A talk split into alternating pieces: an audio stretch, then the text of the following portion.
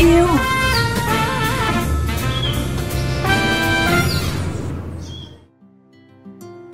Hà Hương xin được gửi lời chào đến quý vị và các bạn đang cùng lắng nghe chương trình Thành phố tôi yêu trên kênh VOV Giao thông Mekong FM 90 MHz, phát định kỳ vào 7 giờ sáng thứ năm và phát lại vào sáng thứ sáu hàng tuần. Quý thính giả có thể đón nghe chương trình trên VOV Giao thông Mekong FM 90 MHz, www.vovgiaothong.vn chọn kênh Mekong FM. Chuyện gì đang xảy ra?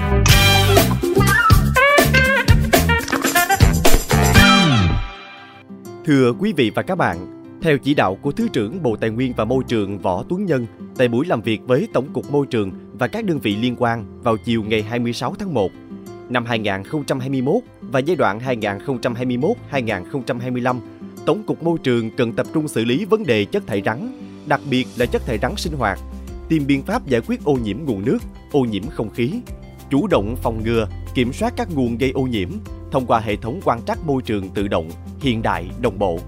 Thứ trưởng cũng đề nghị Tổng cục Môi trường chốt lại nhiệm vụ và thời gian cụ thể phải hoàn thành.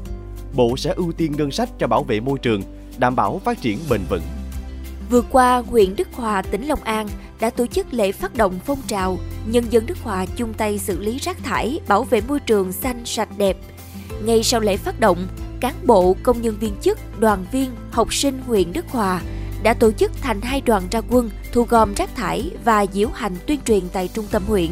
Thông qua hoạt động sẽ góp phần tạo sự chuyển biến mạnh mẽ đối với các ngành, các cấp, đoàn thể và nhân dân trên địa bàn huyện trong công tác bảo vệ môi trường, đồng thời góp phần nâng cao ý thức của nhân dân trong việc không vứt rác thải sai nơi quy định, cùng nhau chung tay xử lý rác thải, bảo vệ môi trường sống xanh, sạch, đẹp. Cuối năm 2012, thị trấn Nam Căn, huyện Nam Căn, tỉnh Cà Mau được Bộ Xây dựng công nhận là đô thị loại 4. Song tình trạng ô nhiễm môi trường chưa được cải thiện, đã ảnh hưởng đến phát triển kinh tế xã hội của thị trấn.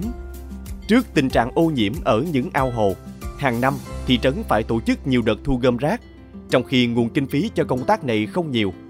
Theo Phó Chủ tịch Ủy ban nhân dân thị trấn Nam Căn, Nguyễn Triều Ấm, huyện cần có văn bản chỉ đạo và phối hợp đồng bộ thường xuyên hơn với địa phương về công tác kiểm tra, xử lý vi phạm, chấn chỉnh việc thu gom rác thải, không để ứ động qua đêm và bổ sung thêm thùng chứa rác thải tại các khu vực công cộng. Không phải chuyện đâu xa. Thưa quý vị và các bạn, một trong những cách ví von để nói về thế mạnh mang tính chiến lược của đồng bằng sông Cửu Long đó là vừa thủy sản của cả nước.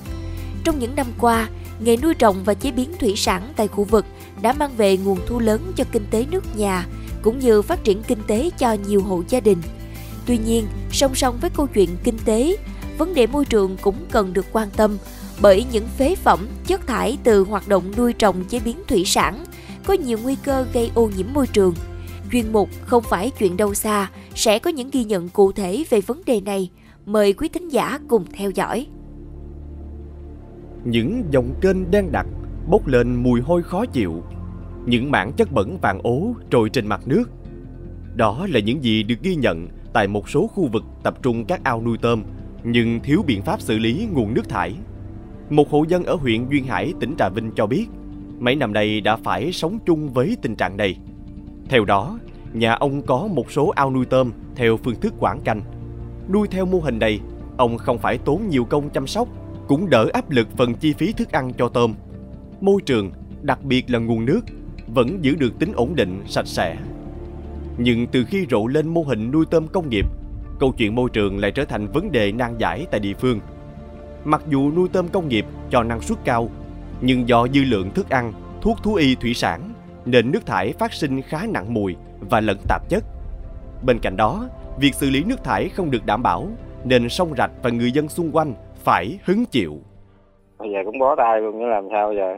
ô nhiễm môi trường nó hôi thối chịu không nổi luôn á hồi tới mà gần gần ta chịu không nổi ta bỏ tròi bỏ nhà ta đi luôn đời sống gia đình bị đảo lộn bởi mùi hôi khó chịu nguồn nước từ sông rạch không thể sử dụng được như trước đây lại phải phập phòng lo sợ tôm nuôi trong ao bị ảnh hưởng bởi nguồn nước ô nhiễm từ các hồ khác thải ra. Mặc dù đã nhiều lần phản ánh đến các cơ quan chức năng tại địa phương các đoàn kiểm tra cũng đã đến ghi nhận tình hình. Nhưng theo hộ dân được nhắc đến vấn đề vẫn chưa tìm được hướng giải quyết thỏa đáng. À, nuôi dạng công nghệ cao chất thải nó đổ xuống kinh á. Mà kinh là kinh rồi kinh chất kính hai nước á thải thẳng ra luôn vậy đó. Chất thải tôm nó thải ra nhiều dữ lắm bị cái chất thải đó ra thì mình đâu có lấy nước vô được.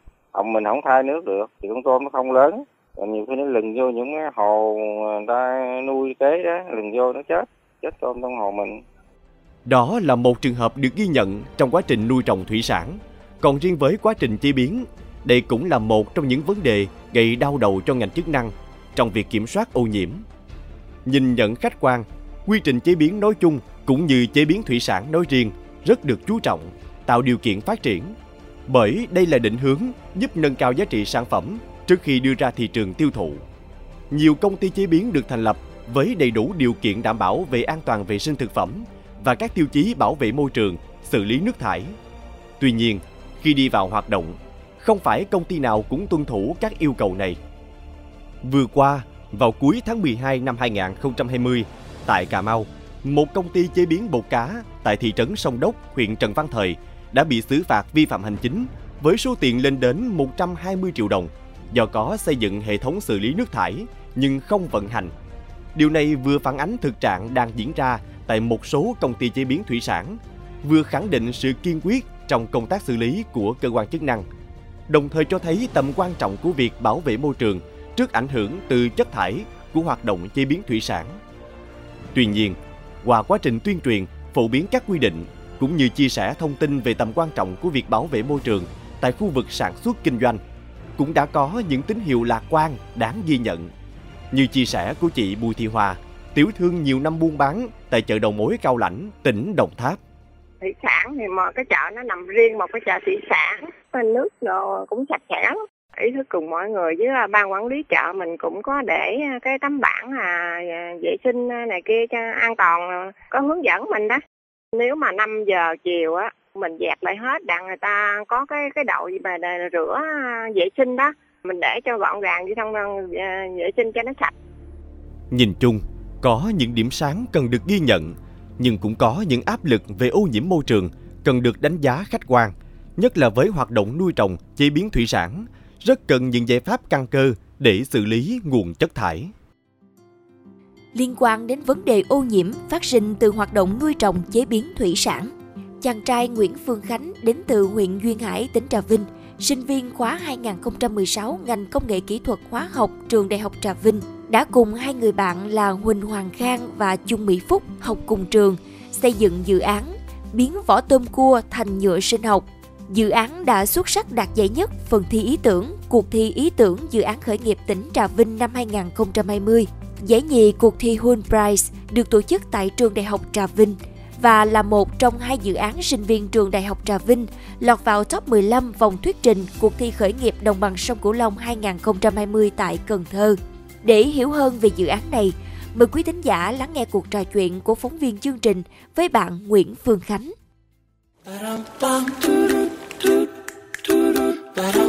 Thêm yêu thành phố.